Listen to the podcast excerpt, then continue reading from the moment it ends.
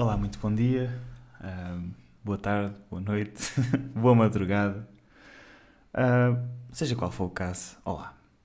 Bem-vindos a mais um podcast Status Cru. Status, Status Cru.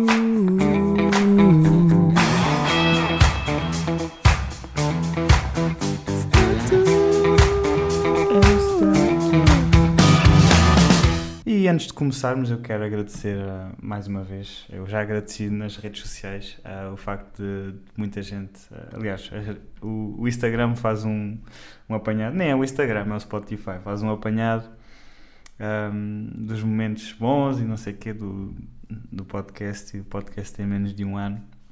E eu quero agradecer a todos os que já têm ouvido e têm participado também deste, deste podcast. Uh, vamos para o 17 episódio, se não me engano.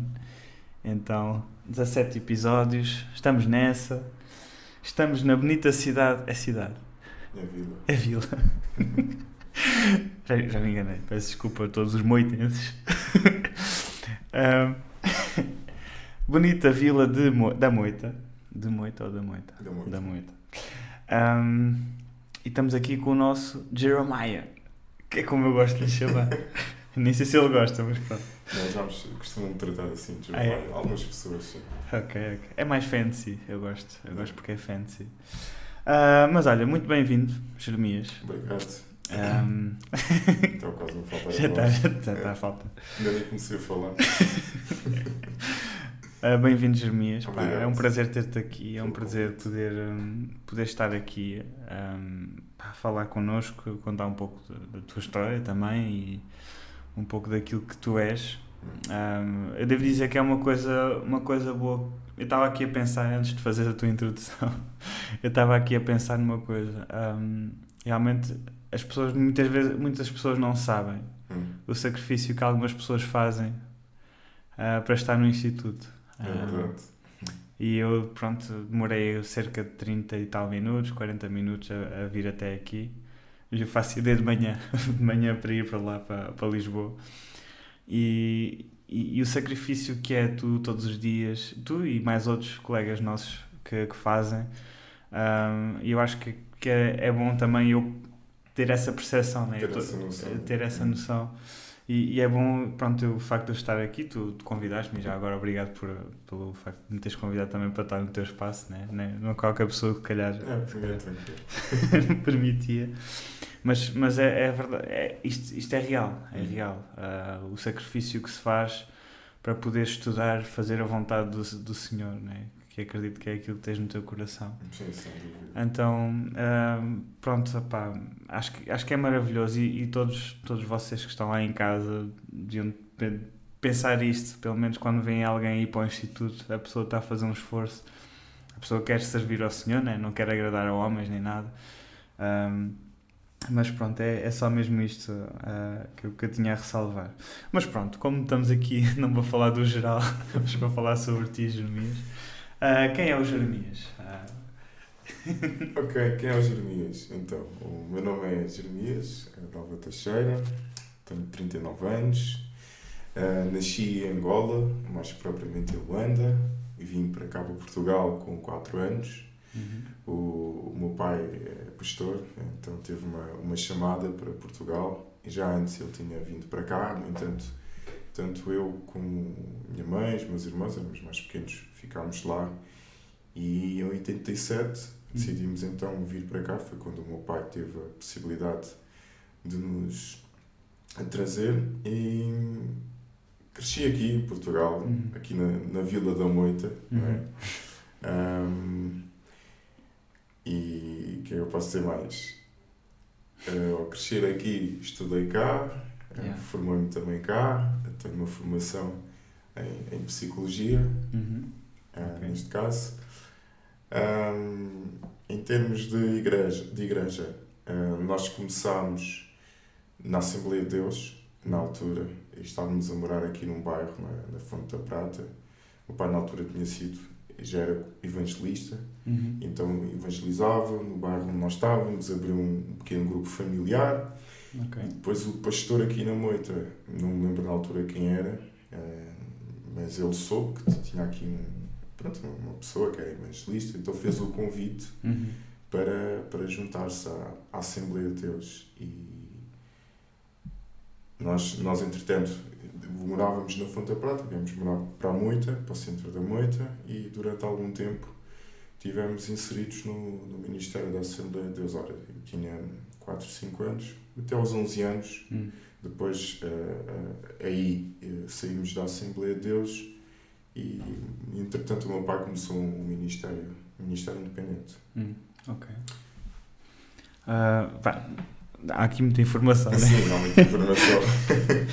Ah, para já, o facto de teres 39 anos, para quem conhece o Jeremias ah, e olha para ele e sabe quem ele é, ah, fica logo assim assustado, né? Porque não parece mesmo nada ter 39 anos, né? Ah, Yeah, toda a gente diz isso. Pelo menos tiram menos 10, tiram 10 anos. Sim, sim, pelo menos, pelo menos. Yeah, a, genética, a genética tem ajudado e também algum exercício físico. Ahm, sim, nota-se que também preocupas-te com isso. Ah, mas é, é- é bom.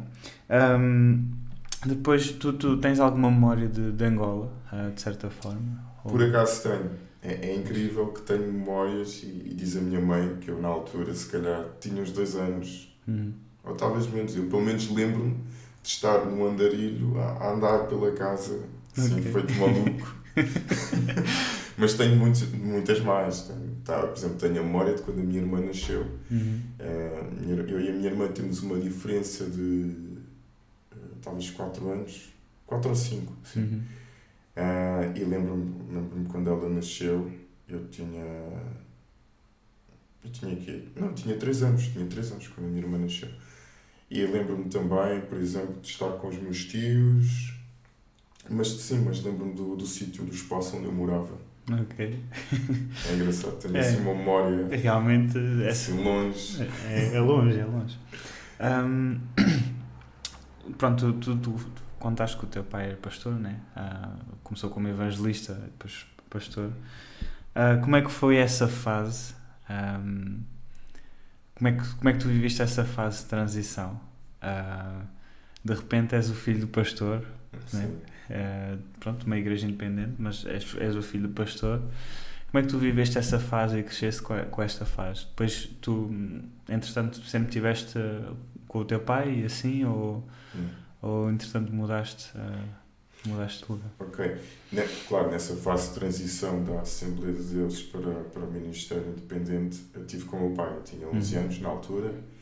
Ahm, e, entretanto, nós... eh, Começou-se do zero também porque, lá está, o meu pai teve a buscar ao Senhor se era Uhum. realmente essa a vontade, Uhum. a estar eh, junto a um outro ministério ou, ou iniciar. Então, ele foi tocado nesse sentido e as coisas eh, proporcionaram-se. Deus, Deus proveu um espaço. Havia Yeah. também algumas pessoas que ele eh, acompanhava e não estavam na igreja.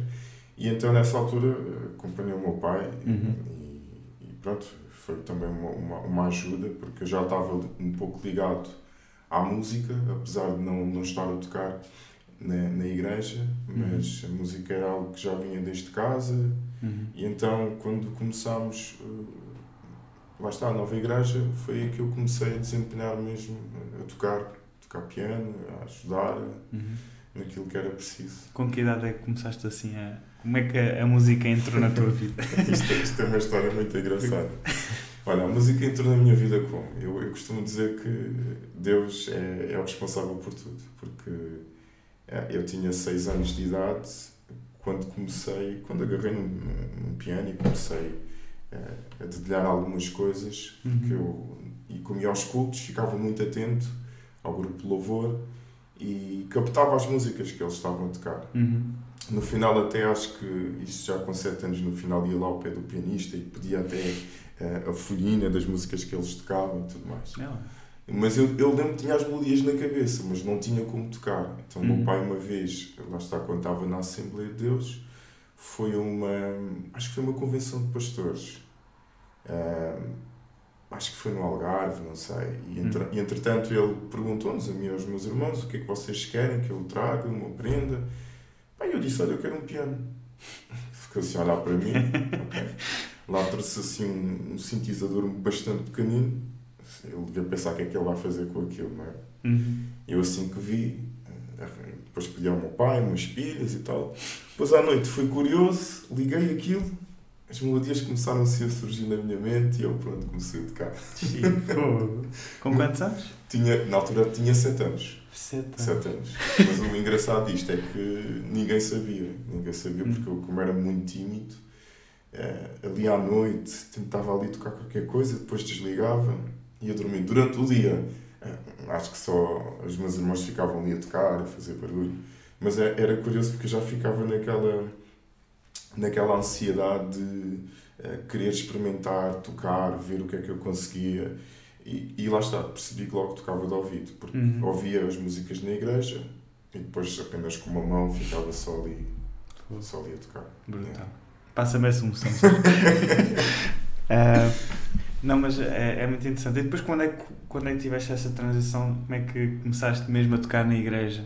Ah, como é que alguém descobriu? Exatamente, olha, a descoberta foi muito engraçada. Eh, Na verdade, como eu te disse, eu fiquei alguma temporada sem, sem mostrar que realmente sa- sabia tocar. Uhum. Entretanto, nós fomos de férias para Passos de Ferreira. Uhum. Um, vi um irmão, conhecia o meu pai e convidou-o para ir lá. E fomos lá passar férias. Uh, Eu cheguei lá, na casa pastoral, que nós ficámos lá de férias. Eles tinham lá a igreja. Então tinha lá um, um piano enorme, assim, um piano mesmo tocado. Eu vi, fiquei logo entusiasmado. Mas depois pensei, ninguém sabe que eu sei tocar e eu também não vou estar aqui a tocar. O mais engraçado é que não havia pianista na igreja. E, e depois eu, eu ouvi os irmãos a, tocar, a, a orar: Ah, Senhor, que venha alguém tocar, que possas enviar. Eu ouvia aquilo e ficava a pensar. E o meu coração batia, batia. Era miúdo. Então, ok, e já tinha 8 anos. Entretanto, houve uma noite que eu já estava tão curioso, tão curioso, quando toda a gente foi dormir, Uhum. eu fui, fui lá à sala, no espaço da igreja, e vi lá o piano. Fiquei a olhar assim para o piano e comecei ali, tipo. Já fazia alguns acordes. Uhum. Não, não tocava propriamente piano, mas fazia um acorde com a mão esquerda e tocava assim. E comecei a tocar. Uhum. Nisto, acho que o meu pai, não sei se estava a dormir, eh, saiu do quarto e houve alguém a tocar. Ficou assim curioso, vai lá, quando vê lá sentado, disse que era um milagre. e eu, todo tímido, então, mas tu sabes tocar, que milagre e tal, não sei o quê. Entretanto, no dia a seguir, foi contar a toda a gente na igreja e tal, Eia. era milagre, mas depois eu contei, disse assim, não, não foi milagre, eu já sabia tocar, só que era tímido. então, a partir daí, ah, houve aí um culto que o meu pai depois decidiu cantar lá e eu decidi então acompanhar. Mas, claro, eu estava muito limitado porque eu sabia alguns acordes, Uhum. mas era porque eu também via o pianista a fazer Ok. e, e não perguntava, porque eu era muito tímido mesmo, não perguntava. Então, como o via a fazer, só sabia um, que era o acorde de Dó. Então, imagina, todas as músicas em Dó. imagina o que é as pessoas estarem a esganiçar e eu ali não consigo fazer mais nada. Tudo na escala de Dó. Yeah, mas, depois, mas depois lá está. Comecei a. É engraçado como é que o processo deu, porque eu depois não me lembro bem como é que cheguei às outras notas, mas a verdade é que eu comecei a descobrir Ok. a formação de notas. Ah, isto aos 8 anos. Claro que depois tive uma. O meu pai, quando soube que eu sabia tocar, falou com uma jovem da igreja. Ah, só que eu já, eu, já, eu já era bastante determinado, porque eu não queria aprender órgão. Uhum. Para mim, o som do órgão era aquilo muito. Né? Então eu queria mesmo piano. Pá, na altura, o meu pai não percebia muito de música e se calhar as, as possibilidades também para ir para o conservatório, para uma escola assim, não, não eram assim tantas. Uhum. E então, ah, vais aprender com ela. Cheguei lá, ela explicou-me algumas coisas. Eu até já sabia, já estava muito adiantado em casa, era só questão de disciplina nos dedos. Uhum. Pá, eu lembro-me, não gostava nada porque ela era muito rígida. E depois dizia assim: ah, agora tens um tempo livre para tocar. Então eu, eu ali começava a tocar. Depois eu percebi, uma coisa que foi engraçada, eu percebi que até tocava melhor que a professora. Acho que ela não gostou. e nunca mais me deu aulas porque eu era, eu era um miúdo muito. Pá, questionava muito, perguntava, mas tu estás a ensinar assim, mas assim soa melhor. E ela, mas tens que fazer como eu mando. Aí é eu, então houve uma vez que eu acho que ela chegou ao meu pai e disse que eh, não sei, já não, tinha, já não tinha disponibilidade para dar, mas eu percebi que logo nas aulas nós não Hum. nos dávamos assim muito bem. Pois. E pronto, olha, eu comecei a, a construir o meu percurso sozinho, a descobrir notas, ou, ouvir músicas também ajudava-me Uhum. a perceber que estava numa outra escala e depois comecei a perceber a lógica da construção de acordes. Uhum. E, e a partir daí, então, ia, ia sendo curioso no piano, ia construindo, ia fazendo, ia vendo o que é que conciliava uma coisa com outra. Uhum. Então, não, não havia, eh, sei lá, não havia uma estrutura na minha cabeça. O ouvido orientava-me para o que eu quisesse. Ok. Se alguém, se- imagina, se alguém na igreja começasse a cantar, eu ia à procura. Uhum. Tanto que houve uma altura que eu fazia isso e houve alguém que disse assim: Olha, não fica muito bem, estás a tocar e estás ali à procura no momento. Eu eu captei aquilo e comecei assim: pá, então vou ter que me esforçar mais para em casa conseguir e assim que ouvir já sei qual é Yeah. O que é que está, qual é a escala que está associada e qual é os acordes que tenho que, tenho que tocar. Então isto para te dizer que pronto, comecei a tocar, pensavam que era um milagre. De facto, eu considero um milagre porque Deus é que me deu eh, a, a questão de tocar de ouvido, mas meus, o meu pai não sabia, então a partir daí não estás mesmo a ver, né? o meu pai tinha as congregações na Assembleia de Deus, Montijo, Salmoco, as pequenas igrejas, Sim. então levavam-me com ele. Logo. Foste logo. Fui logo recrutado a tocar na, a tocar na, na igreja, né? com uma pequena aparelhagem e tal. Na altura houve um irmão que abençoou-me com, com um teclado maior Uhum. e pronto. E era assim, íamos aí pelas igrejas, as pessoas ficavam, os velhotes ficavam contentes, davam um beijinho. eu, Com, com aqueles lábios cheios de derrabeçado. Yeah, e até davam davam um gomas, ai que menino tão querido e tal. E eu ficava assim a olhar. Pronto, era, era uma alegria louvar o Senhor. Não, essa história é extraordinária. Ah, pá, realmente parece um milagre, porque quem te ouve a tocar pensa sempre: ah, não, este rapaz fez conservatório ou fez qualquer coisa. Mas, mas é, pá, o Jeremias toca mesmo muito bem e, e toca e canta. canta bem. Como é, que- como é que chegaste à, à parte do, do canto? Olha, a parte do canto foi mais difícil. Foi mais difícil. Isto porquê? Porque eu sempre tive problemas na, na voz. Hum, Ou seja, eu ficava bastante rouco. ok. Não podia falar muito, ficava rouco. E então, ali na idade dos 9, 10 anos, como eu estava constantemente rouco, até pensava que ia ser operado, que, ia- que era alguma coisa na garganta, depois Hum. o médico disse, olha, isso quando ele chegar à puberdade, eh, isso vai mudar. Porquê? Porque eu tenho uma voz muito grave, como podes ver. Fantástica. E então em miúdo, em miúdo, não é que eu tivesse uma voz grave, né? mas tinha uma voz também pronto, eh, mais assim, mais aguda, Hum, mas já sentia que era muito rouca, Uhum. porque a minha voz é rouca. Então quando veio a puberdade, a minha voz mudou. Para aí, um, quando estava a fazer quase 12 anos, tinha, em relação aos meus colegas, eu tinha uma voz muito mais grave. O pessoal ficava assim, olha, pá, mas este é um miúdo, mas tem assim uma voz. e é engraçado que eu queria cantar na altura, mas como ficava rouco, não conseguia. hum. Quando isso estabilizou, hum, lá está, as tais melodias na cabeça. Quem, quem ouve isto está a pensar que eu sou maluco. as tais melodias na cabeça. E, uma- e eu lembro uma vez, estávamos, quando já estávamos na, pronto, no, no novo ministério, eu orientava o pessoal no piano, dava, dava as notas, mas não cantava. Então um dia disseram assim: pá, tens de começar a cantar também, tu até nos ajudas e tal. Pá, experimentei e comecei a cantar. E eu disse assim: pá, já consigo cantar. Tipo, já estava com a voz mais, eh, pronto, mais forte para cantar. E depois, eh, lá está, veio o resto. Lá está, como, como toque de ouvido, Uhum. conseguia criar outras vozes. Então, a partir daí, eh, comecei a cantar, a- melhorar também tecnicamente, saber colocar bem a voz. Uhum. Porque inicialmente eu lembro que cantava no culto e quando acabava já Pois. já estava mesmo rouco. Mas depois, a partir daí, comecei a. As minhas irmãs, eh, viste há pouco, Sim, é, sim, é a minha irmã, não, não tinha dito, mas ela, ela é o soprano e canta muito bem. Hum. E foi com ela que eu- nó- nós começámos a cantar juntos, ehm, a fazer tipo uns duetos, às vezes na, na igreja, em sítios que nos convidavam. e isso também ajudou-me a treinar, isso também ajudou-me a, a crescer mais. Uhum. Sim, eu e os meus irmãos gostávamos muito de cantar, fazíamos assim um quarteto e tudo. Isso é fixe. Yeah. Então a partir daí, lá está, eu trabalhava juntamente com eles para nós fazermos vozes, Uhum. para cantarmos e, e isso ajudou, isso ajudou. É brutal, brutal. Então, de certa forma, a tua família também seguia um pouco essa linha de, de musical, não? Sim, a minha, a minha família tem, tem uma história mesmo. Aliás, acho que é mesmo de família. Tenho mais primos que são, que são músicos, que Uhum. cantam na igreja também. É, é- acho que está mesmo Isso é fixe. na, na são familiar. os levitas, os levitas.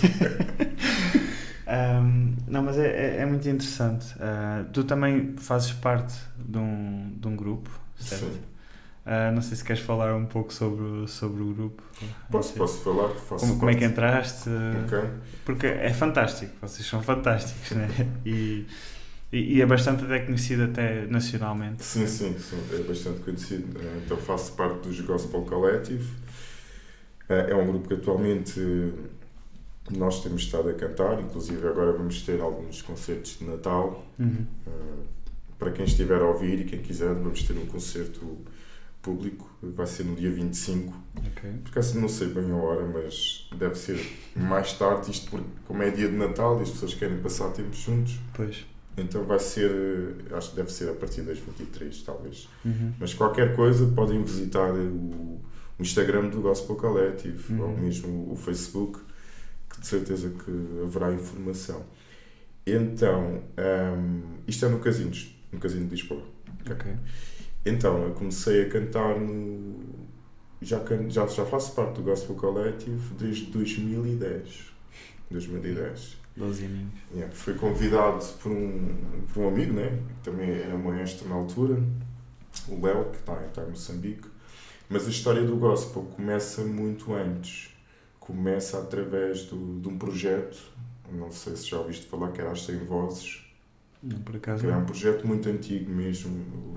Mentor era, o- era o Gui Destino. E, e é engraçado, isto também tem história, porque eu já desde assim, desde miúdo e desde, desde adolescente, via muito a questão do grupo gospel e identificava-me e gostava por causa de- daquelas vozes vivas e os cânticos alegres. Uhum.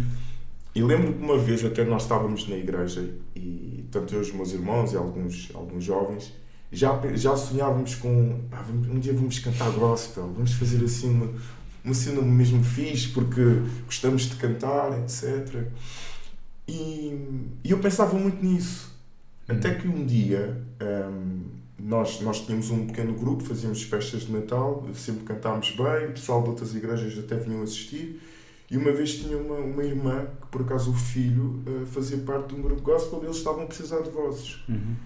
Pá, E ela disse: Olha, lá, lá na minha igreja tem uns meninos que cantam muito bem. E ele naquela, ok, foi lá. Nós, entretanto, fizemos o louvor, tivemos uma participação musical. Pá, e no final ele veio ter connosco e disse: Pá, vocês estavam onde? E nós, como assim? Vocês cantam, vocês cantam muito bem. Pá, tenho uma proposta para vos fazer. Não, eu faço parte de um grupo e nós estamos a precisar de vozes. Uhum. Vamos para os Açores, vocês têm tudo pago. Aí, É o sonho. Nós ficamos assim, what?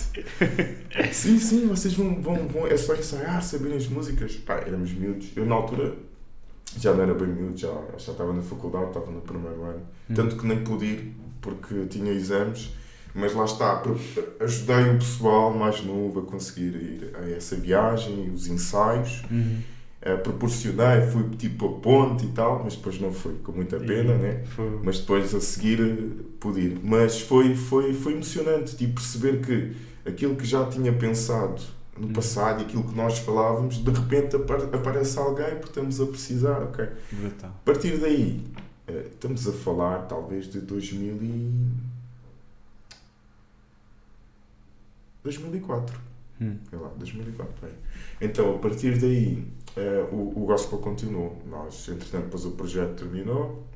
E esse rapaz que esteve na nossa igreja convidou-nos para fazer parte de um outro grupo, que era os Deep Voices, ou seja, oficialmente foi esse o grupo que eu comecei. Uhum.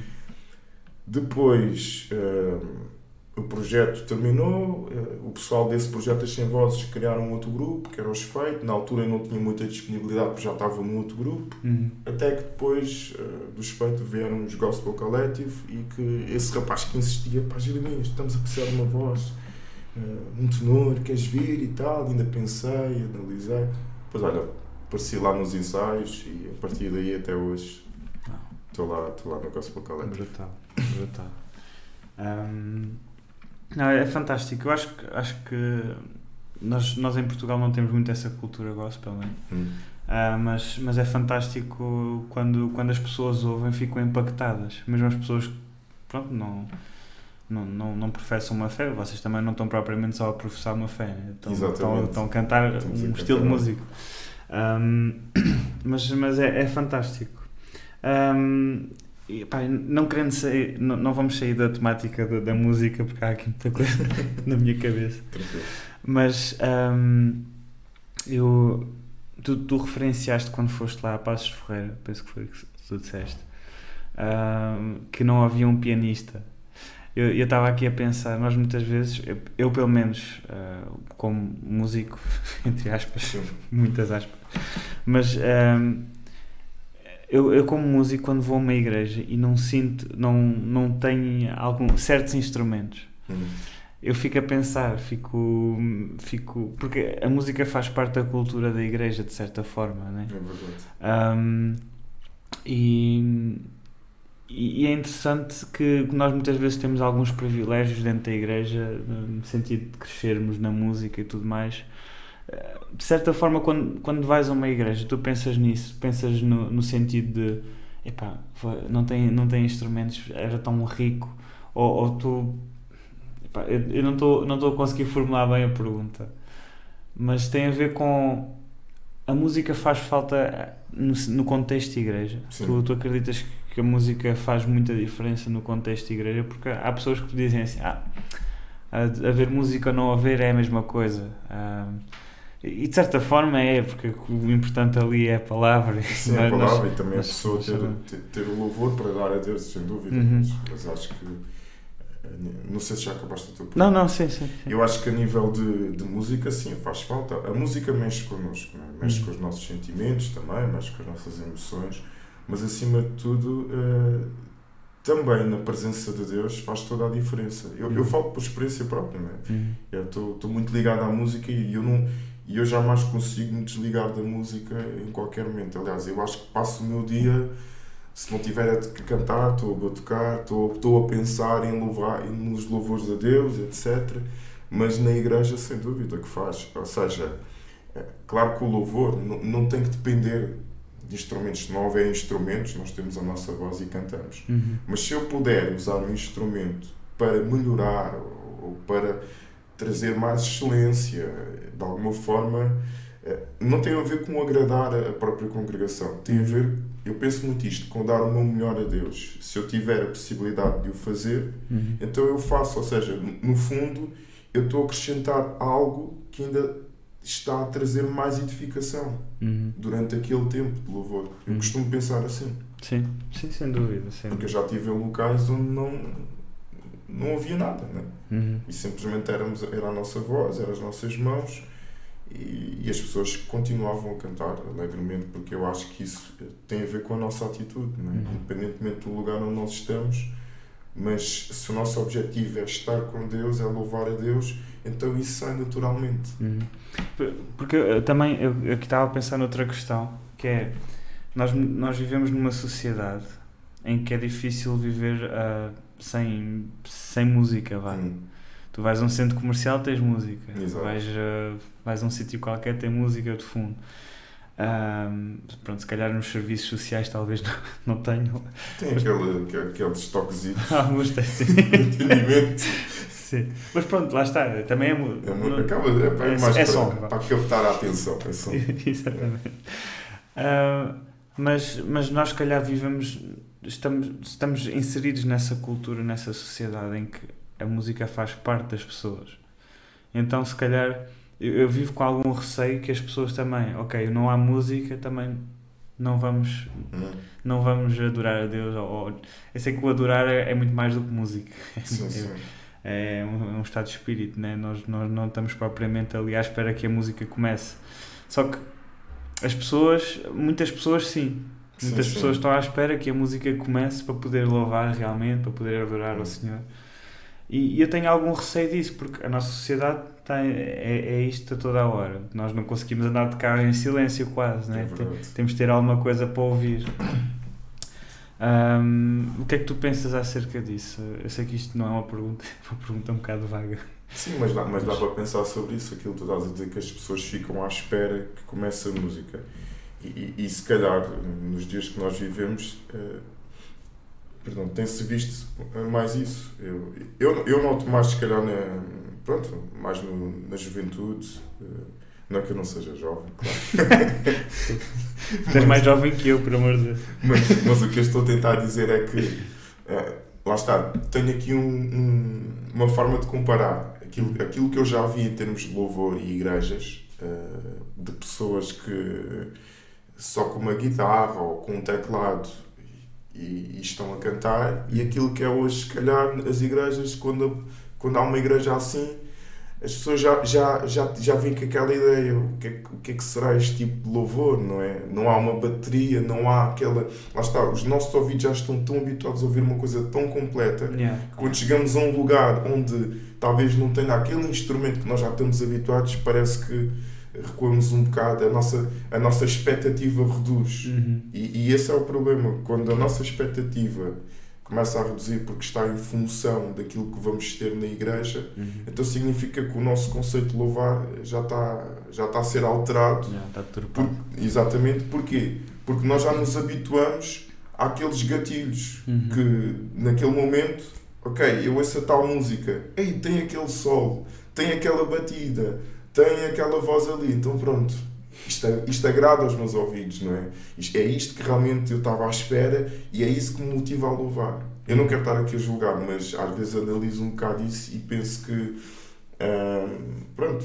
Mas também tenho visto pessoal que tem todo o ambiente e, e todo o, momento para que lá está, esse louvor possa acontecer e, e fica indiferente. yeah, yeah. eu já vi isso, às vezes fico a pensar, eu falo, eu falo por mim, porque na, na igreja onde eu estou, nós, nós não temos, não temos assim um, um grupo recheado, né? Uhum. mas, mas damos o nosso melhor a louvar a Deus com, com, com teclado, com bateria ou com guitarra. Uhum. Uh, mas às vezes, quando vou assim em igrejas maiores, e, e, como lá está, a música mexe em todos os sentidos, né? Uh, fico a pensar se a minha motivação, se a minha persistência ou mesmo a minha, o, o meu louvar ou a forma como eu louvo está em função dos recursos que eu tenho à minha, à minha volta e, e nisso por acaso consigo, consigo adaptar-me uhum. facilmente mas vejo que há pessoas que de alguma forma isso mexe com elas, não é? mexe com elas, ou por exemplo estão numa igreja onde não há tantos recursos e vão para outra maior yeah. e parece que aquilo já lhes abriu os olhos em relação ao louvor e depois são capazes de dizer isto é que é louvor. Yeah. Mas lá está, o louvor não tem a ver com as coisas que nós temos, o louvor tem a ver com aquilo que está no nosso coração e do qual entregamos a Deus que é, que é, que é, que é o centro de todas as coisas, não é? Então isso, isso, é um, isso é um bom pensamento porque se calhar às vezes não pensamos nisso mas podemos estar a, a, a, criar de alguma forma uma geração que fica mal acostumada. Yeah, yeah. Só, só se habitua quando existe realmente uh, aquele momento ou, ou, aqueles recursos todos que são necessários para que se sinta que este aqui é o louvor. Uhum, uhum. Sim, sem dúvida. Pá, aqui. Era mesmo aí que eu queria chegar. Era, era esse ponto. Um, porque lá está, é, tenho esse, esse receio. Mas é algo que temos que ah, pensar. Sim, é um... Tem, temos que pensar, porque ou, ou, voltamos às bases, mas eu também não. Eu também não sou apologista de fazer algo extremista para, para voltar às bases. Ah, agora, agora vamos deixar durante vamos deixar tudo durante 5 meses não há louvor vamos começar do zero só com voz só com voz então dá a capela é pá também não sim, também sim. Não. Uh, mas é, a verdade é que eu também já fui a igrejas com louvores super estruturados, com tudo totalmente coisa, mas depois a presença de Deus. Hum. Não, não, não quer dizer que a presença de Deus não estava lá. Não, eu, pronto, não Sim. estava, eu não estava a sentir. Mas eu percebo. Eu acho, Ah. eu acho que aqui, lá está, é, é a questão da sensibilidade. Uhum. Pode haver um culto em que já me aconteceu eu estar a fazer louvor, preparar eh, uma lista de músicas Uhum. e naquele preciso momento como se toquei uma música e a música a seguir toquei estávamos tão a fluir na presença de Deus que eu não pensei duas vezes em manter a mesma música Uhum. e deixar Deus ministrar. Uhum. Eu, eu nesse aspecto procuro mesmo estar sensível, não porque temos que obedecer àquilo que foi ensaiado. E, e quem ensaiou, se ficar chateado, ficou, mas eu prefiro obedecer a Deus Uhum. e ao Espírito Santo, aquilo que Ele está a dizer naquele momento, do que propriamente, eh, lá está, sermos uma máquina em que estamos ali a tocar e temos que cumprir Uhum. com, com a lista. Então acho que isso também tem muito a ver com a sensibilidade. Se for preciso ficarmos calados e simplesmente a congregação louvar apenas, Uhum. já me aconteceu isso. Sim, também já. Várias Também vezes. já. Também já me aconteceu até termos ensaiado uma música, até várias vezes, assim, a, a insistir na música e depois, quando chega a hora do culto, não, afinal, afinal não vamos manter esta aqui. Por isso, é, por isso é que temos que estar eh, sensíveis e, e orar antes e, Uhum. e, acima de tudo, sermos um instrumento nas mãos de Deus. Uhum. Não, não pensar que vamos para ali porque somos nós que estamos a, a ser a ponte para, Sim, para sim, levar as pessoas a Deus. Estamos a usar a música para juntos louvarmos. Eu vejo muito isto. Uhum. Não há uma separação entre o grupo e, e a igreja. Há, neste caso, pessoas que estão ali, sim, para não ajudar a louvar, né? mas Uhum. vejo isso mais no sentido de estarmos todos e, e estarmos na mesma direção. Né? Sim, sem dúvida. E às vezes tu sentes quando a igreja não está naquela coisa de louvar, às vezes, se calhar, em vez de estarmos a insistir ali numa música, e às vezes Deus, Deus faz isso comigo, tipo, vem outra música completamente diferente, começa a tocar, começa a tocar e, e a atmosfera muda. Yeah. As pessoas mudam, porque as pessoas às vezes vêm com preocupações, vêm com a cabeça não está ali naquele momento e às vezes há, há músicas que Deus quer usar para, para que possa naquele preciso momento tratar de alguma coisa, de Uhum. alguma situação e, e Deus é, é, é mesmo Deus a dizer, olha, esta música, porque ela, através dela eu quero chegar a Uhum. determinada pessoa, através dela e, e já, já me aconteceu coisas assim muito, Uhum. muito boas mesmo. E eu só dou graças a Deus por essa sensibilidade, né? Yeah. de, de poder ouvir e, e poder calar o meu eu naquela altura e dizer: Olha, Deus, és tu, então. Yeah. Não, isso é fantástico quando acontece. Quando acontece. Yeah. Aliás, o, o culto devia estar todo. ah, devia ser todo sensível. uh, todo- todos os momentos do culto deviam estar sensíveis ao Espírito Santo, não é? Sim, é, suposto. É suposto É ser assim. Ah, muitas vezes, pronto, às vezes não, não acontece, infelizmente. Mas, ah, pá, e não querendo mudar assim radicalmente de assunto, mas vamos mudar radicalmente de assunto, Tranquilo. porque eu também gostava de falar sobre a tua chamada. Ok. Ah, gostava, de- pronto, como é, que, como é que tu chegaste depois ao ponto de, ok, vou para o Instituto, ah, já com 39 anos, né? Yeah, já com a Tens, 39. tens uma diferença grande a alguns eh, colegas teus de turma, por exemplo. Sim. não, isso não quer dizer nada, mas pronto. Mas, ah, mas a verdade é que pronto, o senhor chamou, foi a hora, foi a hora, a hora que ele quis. Hum. Mas como é que tu chegaste aqui, como é que tu chegaste a essa conclusão? Que o senhor tinha algo mais para ti? Ok. Olha, o Instituto, por acaso, era algo que hum, eu já tinha pensado há muitos anos. A verdade é que, em termos de chamado, ou, ou da chamada de Deus, eh, não, não começou propriamente agora. Eu, desde miúdo, que sempre sentia um coração voltado para a obra de Deus. Uhum. Apesar de ser tímido, e foi uma coisa que, que eu orei, que Deus trabalhou na minha vida, hum, mas o meu coração sempre palpitou pelas coisas de Deus.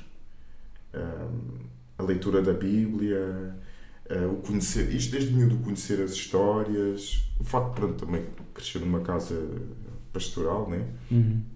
Poder- lá está, poderia, no entanto, ter o, o, o resultado inverso, porque, digo sinceramente, a vida de pastor não é fácil. Uhum. Eu às vezes fico a pensar, nós queremos ser pastores, pá, convém mesmo ter, Yeah. ter a chamada de Deus, porque já vivi situações eh, de família, mas Deus sempre proveu, e- mas já vivemos situações assim mais complicadas. Uhum. E inclusive vejo o exemplo no meu pai, sempre vi fazer visitação, Yeah. ajudar as pessoas, ter que atender determinados assuntos, ter que muitas vezes eh, passar por injustiças, muita coisa aconteceu. Uhum. Ah, e depois também na área de pessoas, ah, pá, vivi muita coisa, desde libertação, desde curas, já vi muita coisa mesmo Uhum.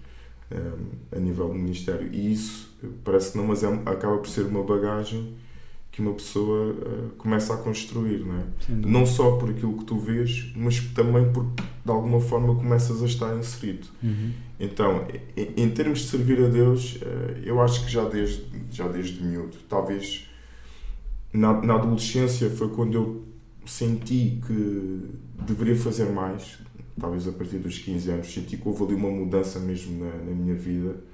Não que, eu, não que eu tivesse, de alguma forma, a fazer alguma coisa estranha, não é nada disso, mas tem a ver com intensidade. Uhum. Eu lembro que aos 15 anos eu comecei-me a dedicar mais, eu comecei a pensar muito em missões. Uhum. E, e foi para aí nessa altura que até me envolvi com os King's Kids. Um, e para mim era entusiasm, entusiasmava-me imenso estar com as pessoas, ajudar, aconselhar. Uh, mesmo, por exemplo, eu tive, tive experiências na minha turma em que consegui evangelizar os meus colegas, uh, consegui levar alguns à igreja. Então eu estava a viver uma estava a viver um avivamento mesmo Uhum. dentro de mim. Então eu comecei, a, eu comecei a perceber, epá, Deus é, é isto, é isto que realmente Pá, eu quero, né? Claro que com o passar dos anos, tu depois vives outras coisas dentro da igreja e mesmo com a obra de Deus e, e, vês que é preciso mesmo ter a chamada Uhum. para aguentar, senão uma pessoa diz mesmo para si: pá, Deus é tanta coisa que isto vai ser para a vida inteira e eu vou ter que aguentar com isto, né? Yeah, yeah. Yeah, mas para resumir, hum, o Instituto, eh, pronto, mais era algo que estava no coração, porquê? Porque também Deus foi usando algumas pessoas para, pronto, para falar à, à minha vida, não só através da palavra, também tive essa confirmação de que fui mesmo chamado para servir e, e muitas vezes surgia palavras na questão também de missões e tudo mais. Mas eu, eu sou muito sincero, eu ficava às vezes um bocado pensativo sobre isso porque dizia, Deus, eu não sei falar muito bem, eu não sou muito de comunicar, sou mais de fazer, tipo Hum. nos bastidores e eh, gosto de louvar, gosto de entusiasmo mais para ajudar, propriamente estar ali a ser, a destacar, mas Uhum. depois Deus começou a me dar isso, comecei a, a trabalhar assim mais na, na área de jovens também, a ajudar o líder de jovens, Uhum. e, e isso começou a, a fazer com que eu também tivesse que falar um pouco, dar assim alguma palavra. Um, e depois, é curioso que cheguei ali na altura da faculdade comecei a orar a Deus. Uhum. Qual era a vontade dele? Se era ir para o instituto, se era realmente ir para a faculdade. Na verdade, as coisas até em, em termos de faculdade proporcionaram-se assim rapidamente. Uhum. Eu, eu consegui uma bolsa na, na, na faculdade, porque eu tive mesmo a orar a Deus, se for da tua vontade, que as coisas se proporcionem. Uhum. Não entrei na altura na, na pública, entrei, mas entrei lá bastante longe, acho que foi na Universidade do Douro, não sei. Não sei fazer contas à vida, disse assim, não pá, tenho igreja, não dá. Então o meu pai uma vez estava a ver um panfleto e eu na altura queria entrar em... eh, eu na verdade queria enfermagem, Uhum. mas depois acabei por entrar em psicologia. As pessoas perguntam, mas isso não tem nada a ver uma coisa com a outra. não, mas tem a ver com pessoas, envolve Yeah. pessoas, né? Uhum. aj- ajudar pessoas. E então entrei em psicologia, depois fui lá à universidade, eles tinham uma, uma bolsa para Palopes, eu ainda era angolano, quer dizer, sou angolano, mas tenho, tenho a nacionalidade portuguesa. Uhum. E entretanto, pá, eu vi que Deus estava a encaminhar as coisas para esse sentido, de também ter algum conhecimento terreno, e fiz. Só que depois, quando, quando terminei, eh, lá está, estava lá sempre o sentimento. A obra de Deus, eh, eh, teres mais conhecimento. Um, e eu andava hesitante, andava hesitante, hesitante, até que eu estava a trabalhar normalmente e tudo mais, e eu comecei a sentir que já não estava a pertencer àquele lugar. Uhum. As coisas que eu fazia já não estavam ali a fazer muito sentido. Isto foi para aí já em 2018. Já comecei a sentir isso. Depois veio, veio a questão da pandemia, Uhum. eu acabei por ser, eh, entretanto, dispensado, mas é, é curioso que eu nem me senti mal sequer. Parecia que eu já estava à espera que aquilo ia acontecer. Ok. Aliás, eu até tinha tido um sonho sobre isso. Uhum. Que às vezes eu tenho assim, Pronto, tenho uns sonhos que parece. Mais uma para juntar.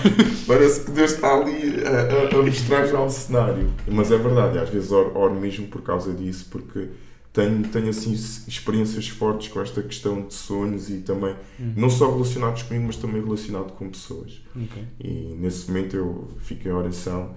Acho que é uma forma também de Deus falar. E então uhum. eu, eu comecei, Deus começou a tranquilizar o meu coração, mas ao mesmo tempo eu comecei a ficar inquieto porque eu comecei a pensar: Deus, o que é que eu vou fazer?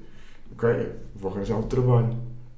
E foi a partir daí que começou-se a dar o processo. Uhum. Deus a, a, a lembrar-me o instituto, uh, aquilo que já foi falado há anos. Então, uma vez eu estava no workshop, uh, como estávamos todos em casa, um, eh, por causa da pandemia. Eu não estive em casa, até estive a trabalhar na altura, mas estava no workshop, no Zoom, com, com algum pessoal que acho que é um, uma pessoa que também está envolvida com a Jocum. Fui convidado. Uhum. E nisto nós separámos em salas para orar e tudo mais. E por acaso estava lá um pastor. Pá, e aquilo foi incrível. Estávamos a orar, eu disse o meu nome, e, então, e depois ele, depois de orar, disse assim: Olha, eu, eu, não, eu sei que não te conheço, mas um, Deus está-me a dar uma, uma palavra para ti. Deus está-me a, a dizer que tu tens estado a fugir. Hum. Tens estado a fugir uh, daquilo que Ele tem para ti. Um, tens tido algum receio, algum medo, porque ficas a pensar como é que vai ser as condições, etc. Mas Deus está a dizer que Ele vai prover todas as coisas e que há um passo importante que tens que dar. Eu, na altura, sou sincero, não entendi que era um instituto. Mas ao mesmo tempo entendi. Só que ainda estava naquela, tipo, como, como Gideão, né? Queria buscar. Oh Deus, se, se és realmente tu, então depois que faças isto. Não, mas eu comecei a pensar e ele começou mesmo a falar. Um, Jeremias, não, não fujas daquilo que Deus tem para ti. Uh, ele, ele chamou-te, ele colocou-te na obra. Um, e, e, este, e este é o tempo que tu deves abraçar. Isto, em outras palavras. Pá, eu, naquela, naquele dia, eu fiquei mesmo muito pensativo. Fui orar, depois comecei a pedir, Deus, se, se estás mesmo a usar esta pessoa para falar comigo, então que isso também se confirme né? no meu coração e que me tragas paz. Entretanto, tive depois outra experiência. Houve um pastor que veio cá pregar e, e ele no final Hum, veio ter comigo e disse-me assim: Olha, eu ontem estava a preparar a palavra e Deus começou a continuar no meu coração que eu tinha que levar um, uma espécie de um, de um, de um pacote de um grão de mostarda hum. e tinha um frasquinho, tinha que entregar a alguém. E essa pessoa és tu. E então no papel vinha se, se eu tiver fé como um grão de mostarda. Um, eu, eu vou poder uh, ver o que é que as coisas grandes que Deus vai fazer. E eu comecei a pensar naquilo que já estava a matutar no assunto. E eu comecei a pensar, epá, eu acho que está, está mais que evidente, né? o passo que eu tenho que dar. Eu até comentei com uma pessoa, epá, já reparei que quando Deus quer fazer algo na minha vida, um, ehm, eu fico a pensar naquilo e ele começa a trazer respostas. Mas mesmo assim eu ainda fico a pensar, será, não será? Lá está a insegurança. E eu naquele dia fiquei assim mesmo contente e disse, olha, uh, vou, dar, vou dar o passo certo. Falei com algumas pessoas que também ficaram alegres e disponibilizaram-se logo para querer ajudar e disseram... Houve uma pessoa que até me disse assim, mas há muitos anos que eu já ando a orar por ti e que senti que tu andas a resistir. Então... Uhum. Eu senti que esse, que esse era o tempo de ir para o Instituto, apesar de já estar a servir uhum. perdão, a Deus, mas senti que precisava de melhorar conhecimentos uh, e também crescer nesse sentido, trazer mais excelência, porque se eu, se eu pensei, se eu vou estar, sei lá, um dia uh, pastorear, porque eu, eu sou sincero, eu, eu, digo muitas vezes, eu não sei o que é que Deus, uhum. na verdade, depois do Instituto tem para mim. Yeah. E eu digo mesmo à minha família, eu não sei se vou estar aqui na igreja, eu não sei se vou estar noutro país, uhum. porque acho que o meu pensamento sempre foi, eu quero estar onde Deus quer que eu esteja. Uhum. Eu não quero formar um caminho ou, ou, ter um futuro garantido, mas eu sei que quem me garante as coisas é Deus, porque uhum. até agora isso tem acontecido. Yeah. E, e eu, fui, eu decidi, mesmo pela fé, comecei a pensar em todo o processo, na forma como foi dispensado o trabalho, na forma como os meus colegas até ficaram incrédulos por dizer, pá, ele é um ótimo colega, um excelente, uma excelente pessoa e até intercederam junto do patrão. Ah, mas teve que ser. Até mesmo meu, a minha, a minha chefe disse: Epá, tenho pena porque se quiseres um dia voltar. Mas eu começava a pensar: já não faz sentido. Yeah. E pronto, e, e, foi assim que começou a jornada do, do, do Instituto. Uh, eu já estava estava alegre e ansioso por começar e tal. E eu disse assim: pá, e eu pensei assim, Jamir, tu és maluco, sempre para estudar. Isto porque já tinha estado em psicologia, pois, pois, depois tive ali uma interrupção, agora ia voltar. Mas pensei, pá, Deus está nisto hum. e, eu vou, vou avançar, mesmo que não tenha tudo, mas sei que Ele vai prover. E até agora tem acontecido isso, né? Não tem sido um, um percurso assim tão fácil, uhum. mas, mas eu senti que tem crescido muito Uhum. Não, não só em termos de conhecimento do Instituto, mas também em termos de experiência, daquilo okay. que das coisas que têm acontecido e a forma como Deus tem provido e a, e a forma como a minha fé se tem colocado nisso. Uhum. E, é, e, é, e é impressionante, é impressionante. É, tem sido uma caminhada mesmo só para aqueles que são fortes. Sim, sem dúvida. Sem dúvida. E pronto, foi, é, é, o que eu tenho a dizer é isto: yeah. o percurso de que já servia, mas Deus sempre tinha.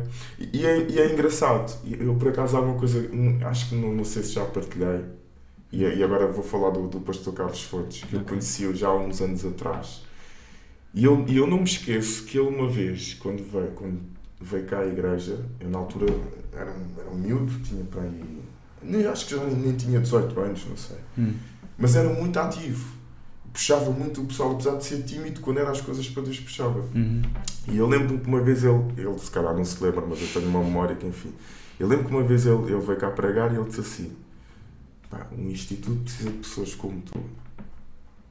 Disse-me isto há muitos anos E é engraçado que nós nos encontrávamos às vezes em certos locais, ele até foi pregar em King's Kids, e ele disse assim: ah, pá, estás, estás aqui outra vez, sempre a cruzarmos.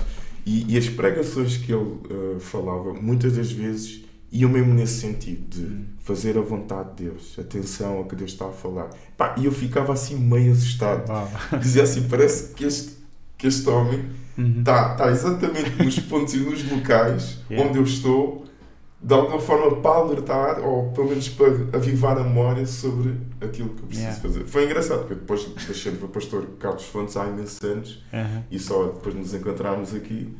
Eu por acaso acho que nunca partilhei isto com ele e agora lembro-me de partilhar. Pode dizer que ele ouça. Duvido mas. Mas é, mas é engraçado, é foi engraçado também nesse aspecto. Acho que também foi, foi uma pessoa que, uhum. não sei, talvez indiretamente também teve assim um bocado Uh, pelo menos nas minhas memórias que eu vou buscar, teve assim um bocado ali a, a, aparece e desaparece, só yeah. para dar, aquele, dar aquela dica.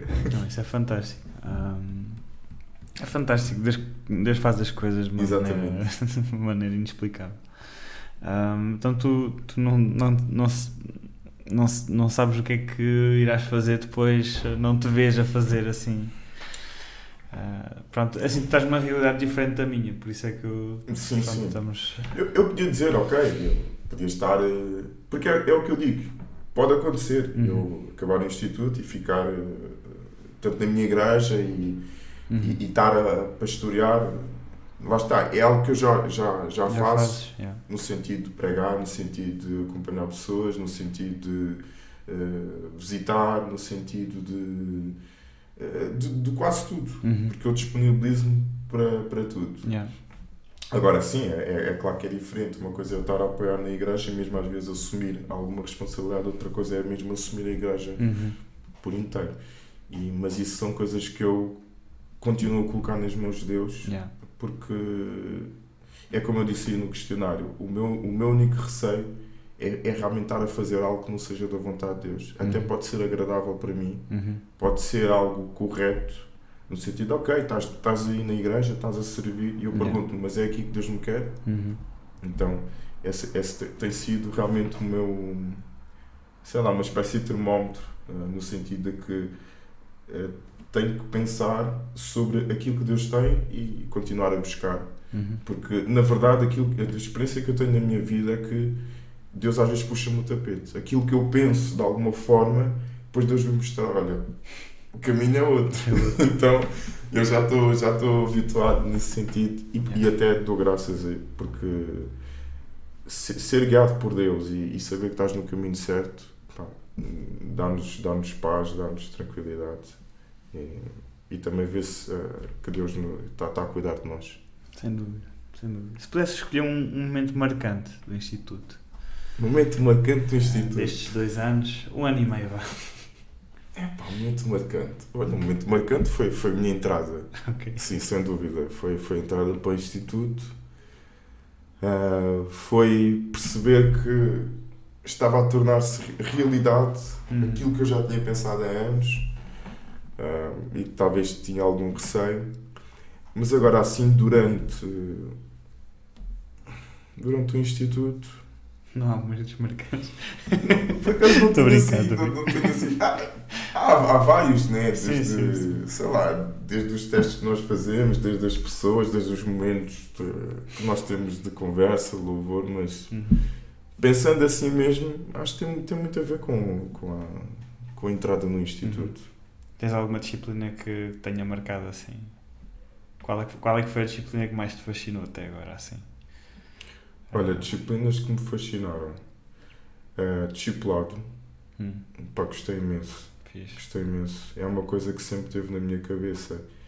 E, claro, tinha noções de discipulado, mas ter a disciplina, de alguma forma, um, mostrou-me que há uma grande lacuna e uma necessidade uhum. de cada vez mais uh, fazermos isso na igreja. Uhum. Há mesmo. E, eu, e eu, o meu coração muitas vezes está preocupado com isso, com pessoas que chegam à igreja uhum. e que caem um bocado de paraquedas e apenas, pronto, ouvem as pregações e o pessoal vai dizendo: é pá, que fixe, estás a crescer e tal. E eu fico a pensar: esta pessoa é um bebê, yeah. ela precisa uhum. realmente. E se calhar nós estamos aqui muito nessa coisa de e talvez porque as igrejas também estão diferentes, um, que as pessoas vão, apanham logo a boleia yeah. e estão no mesmo que nós. E muitas vezes. Já estão a comer carne, exatamente. ainda são bebés, mas. Quando tu estás numa conversa, tu consegues perceber claramente que há grandes necessidades. Há, isso tem acontecido a nível geral. E, e o discipulado foi uma das disciplinas que me marcou. Uhum. Aliás, eu tenho vários, vários que gostei. Família cristã também gostei. Um,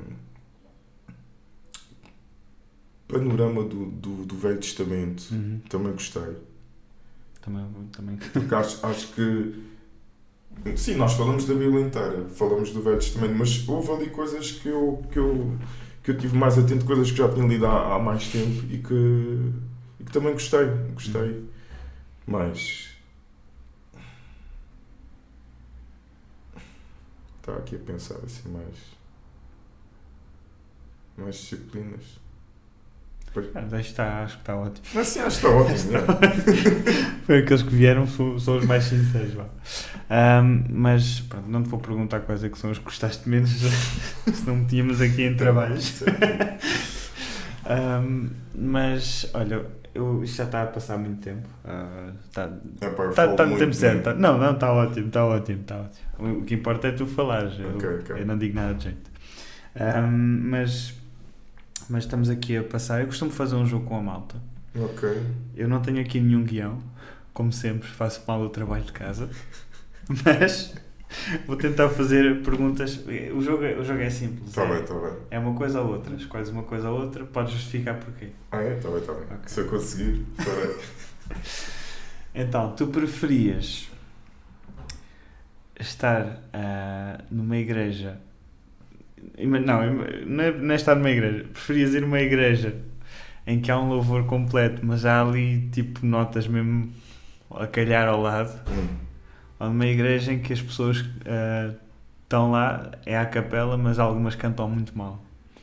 Qual é que, Epá, é qual é que tu escolhias? A capela, mas algumas cantam muito mal. Eu estou numa igreja em que o pessoal está. Isso é complicado, o pessoal está a tocar mas mandou umas notas ao lado.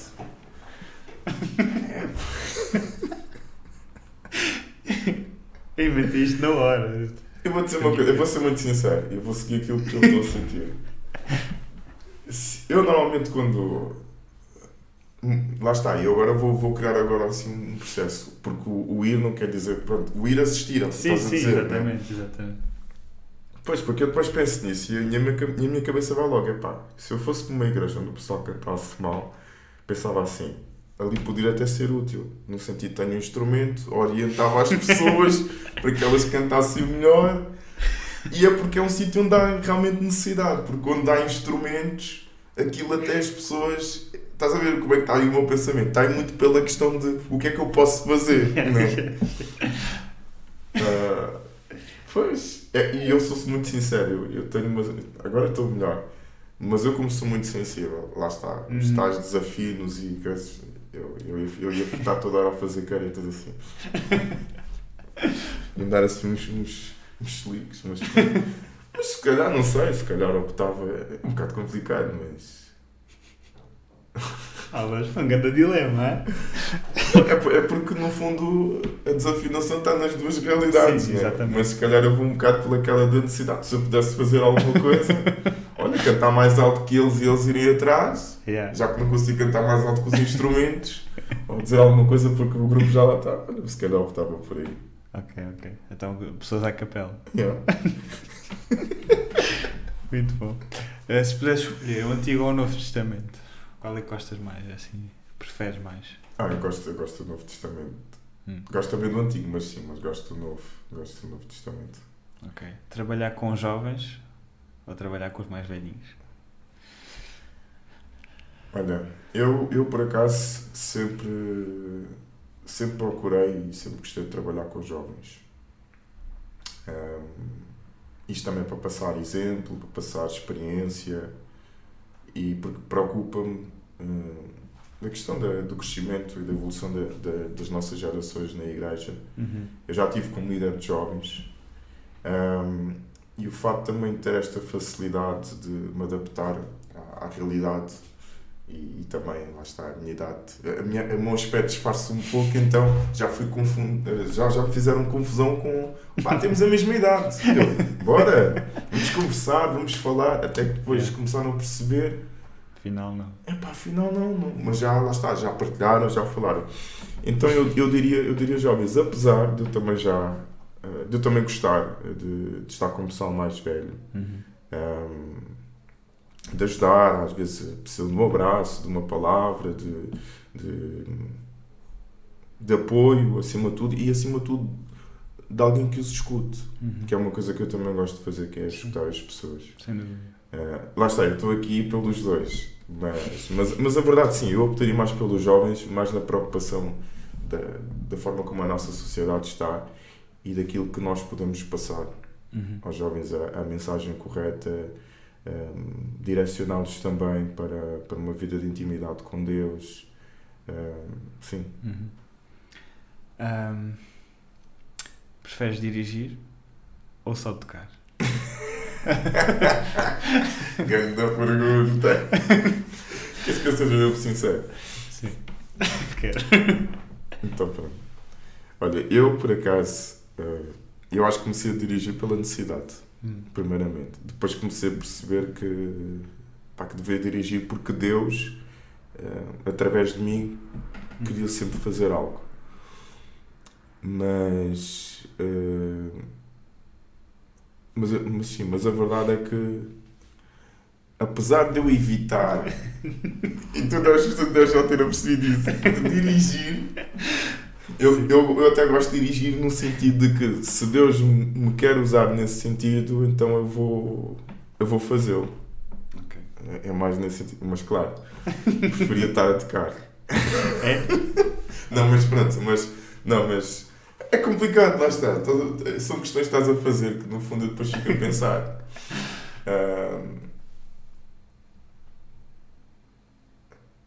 Não, para ser sincero, eu dirijo, mas eu, eu prefiro mais tocar. Okay. Prefiro mais tocar. O dirigir, pronto, é... não é que eu seja obrigado, mas se tiver que dirigir também, dirijo. E lá eu faço isso da minha igreja.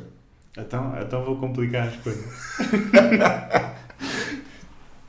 dirigir a tocar piano ou só tocar guitarra? Ah, dirigir a tocar piano. É? Yeah.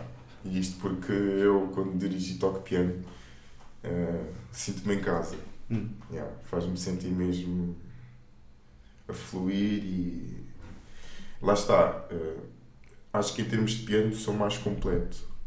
E, e, e tudo aquilo que eu quero fazer, ou que está naquele momento na minha mente, ou que Deus está-me a direcionar, é muito fácil eu transportar para os dedos. Uhum. Então, naquele preciso momento, há, há uma conexão entre, entre os dedos e o piano, Uhum. e entre mim e Deus. Então, naquele momento, estamos a, eu só estou ali como se estivesse, eh, pá, sei lá, numa outra atmosfera. Uhum. Então, é, é mesmo piano. Também gosto de estar na guitarra, claro, mas o piano é mesmo aquela, aquela conexão, aquela ligação. Vai, uma última pergunta, porque já está a passar da hora. Já, já está a. Ah, mas tenor ou baixo? Bem, tu, epá, escolheste mesmo. A sério, escolheste mesmo aqui umas, umas perguntas. Parece que. Lá está, foste mesmo. Eu não sei como é que fizeste isso, mas tu foste mesmo a certas, a certas situações que vezes fica a pensar, mas eu prefiro isto ou aquilo. E olha que foi mesmo aqui do. Não, mas é essa pergunta é- é complicada e eu vou-te explicar porquê. Porque eu, apesar de cantar tenor, Hum. eu brinco muito em casa com o baixo. Nomeadamente, eh, não só cantar o baixo, mas até às vezes faço mesmo sons como se estivesse a tocar baixo. Ok. né? Gosto muito de jazz e é uma das coisas que às vezes fico. E às vezes faço mesmo o baixo e tudo mais. Uhum. Hum, mas como estás a falar em termos de vozes, é complicado. É um co- engraçado, é complicado mesmo. É que eu, eu- tu tens uma voz grave e eu estava a pensar, fogo, este, este homem é quase baixo. Isto... Não, eu sou, eu sou, eu sou barítono e, É, e ok. até, olha, até mesmo no gospel nós, nós agora estamos a, com uma linha de baixos. Uhum. Eu já fazia sozinho, agora tenho ali o apoio. E eu normalmente costumo dirigir tanto tenores como baixos. Uhum. E, e ultimamente até tenho feito mais baixo, porque também é é uma voz que eu estou mais confortável, mas eu gosto de me desafiar né, Uhum. a fazer tenor. Mas agora fiquei, fiquei na dúvida. O que é que eu prefiro? Cantar, fazer um baixo ou fazer tenor? Ah, faz- diz aquilo que o teu coração é sentir. Não, vou ser sincero, eu gosto, eu gosto de tenor. Gosto de tenor. Ok. Eu acho que me habituei e acho que em termos de construção de vozes, sim, gosto. Gosto mais de, de tenor, posso assim dizer. Mas lá está, fico ali com uma pena porque o baixo também é uma coisa que pá, não posso tenor, mas vai o tenor, vai o tenor. pronto. Ok. Olha, Jeremias, eu quero-te agradecer muito. Nada, facto eu que de agradeço teres- o convite. ah, participares aqui connosco. Ah, malta, ah, se vocês se vocês gostaram deste episódio da, da vida dos Jeremias, ah, mandem-lhe mensagem se ele, se ele quiser, se ele aceitar. Né? Ah, podem mandar, é Ah, tranquilo. que- porque há muita gente que ouve e depois acaba por mandar a mesma mensagem. É, Eu acho, ok. eu acho isso inspirador, acho isso muito bom. Acho que nos devíamos encorajar mais uns aos outros, também dizer que realmente aquilo tocou na nossa vida, porque às vezes toca e a gente nunca- não, não diz nada à pessoa, mas, mas acho que isto é, é uma boa prática. Pá, e se vocês gostaram deste episódio, falem comigo, deem o feedback também com os Jeremias, partilhem se gostaram. Pá, e, e foi, foi realmente um prazer, foi realmente um prazer estar aqui. Ahm, e quero-te agradecer do fundo do coração mesmo. Nada, ah, eu que agradeço o partilhares. convite. E, e foi bom também estarmos aqui juntos a, a É conversar, a, dar a, a dar a conhecer também um pouco de mim. Eu sei que não falo assim muito, é verdade, é verdade. Há- não falo muito. a maioria das coisas que disseste não. Yeah, mas, mas eu às vezes costumo dizer isto, é- isto tem muito a ver também, porque se calhar sou mais de. de. de pessoa a pessoa, Sim, propriamente assim, não sei, grupo. Mas Yeah. claro que se falarem comigo, eu sou. Yeah, tenho muita coisa para falar e para contar. Tinha aqui muita coisa mesmo, mas. Mas É. aquilo que é, que é mais importante foi falado Yeah. e, e também espero que vocês gostem. Qualquer coisa podem também conversar comigo, mandar mensagem. Sou super na paz, estão tranquilos. É isso mesmo. É isso, malta. Ah, só para dizer mais uma coisa, o Jeremias é o meu companheiro de, de riso. Sempre que há um momento constrangedor, É verdade. Sempre que há um momento constrangedor, eu não consigo. Nós não conseguimos, É. a sério. Eu já fico logo a pensar em gesto. Não, mas é muito bom, é muito bom. Só, só, só para vocês perceberem, na- naquela, naquela imersão que nós fizemos do, da igreja perseguida, epá. Supostamente nós devíamos estar aterrorizados e estávamos a rir à grande. foi tão mal, tão Foi mal. tão mal, tão mal. Entre outras situações que não podemos mencionar. É verdade. Não, não deu mesmo, mas Mas, pronto, é epá, o que eu me lembrei. yeah. Pá, foi mal que eu não conseguia parar de rir. Ei, pá, foi horrível. Foi horrível. Eu não consegui olhar para as pessoas. Eu também não, tava- eu só ria, eu só ria.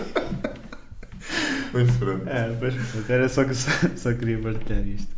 Mas pronto, olha. ehm, ficou aqui mais um episódio. ehm, e é isto. Eu nunca Ok. sei terminar um, um episódio, sabes? Então pronto, eu, eu- po- eu posso aqui Ter- terminar. Podes terminar, obrigado. Agradecido. Então, agra- estamos agradecidos por vocês nos ouvirem e olha, fiquem atentos àquilo que o Gerson vai, vai estar a, a, a publicitar e o próximo, o próximo podcast certamente será ainda melhor. então, olha, não, não percam o, o próximo episódio. Estás a aumentar muita expectativa. E continuem aí a, a ouvir. É verdade, e continuem a ouvir esta, esta iniciativa do Gerson. E se calhar vocês provavelmente também terão essa oportunidade de aqui estar. Então aproveitem, que é um bom momento, tá? Então até à próxima e Deus vos abençoe. Obrigado.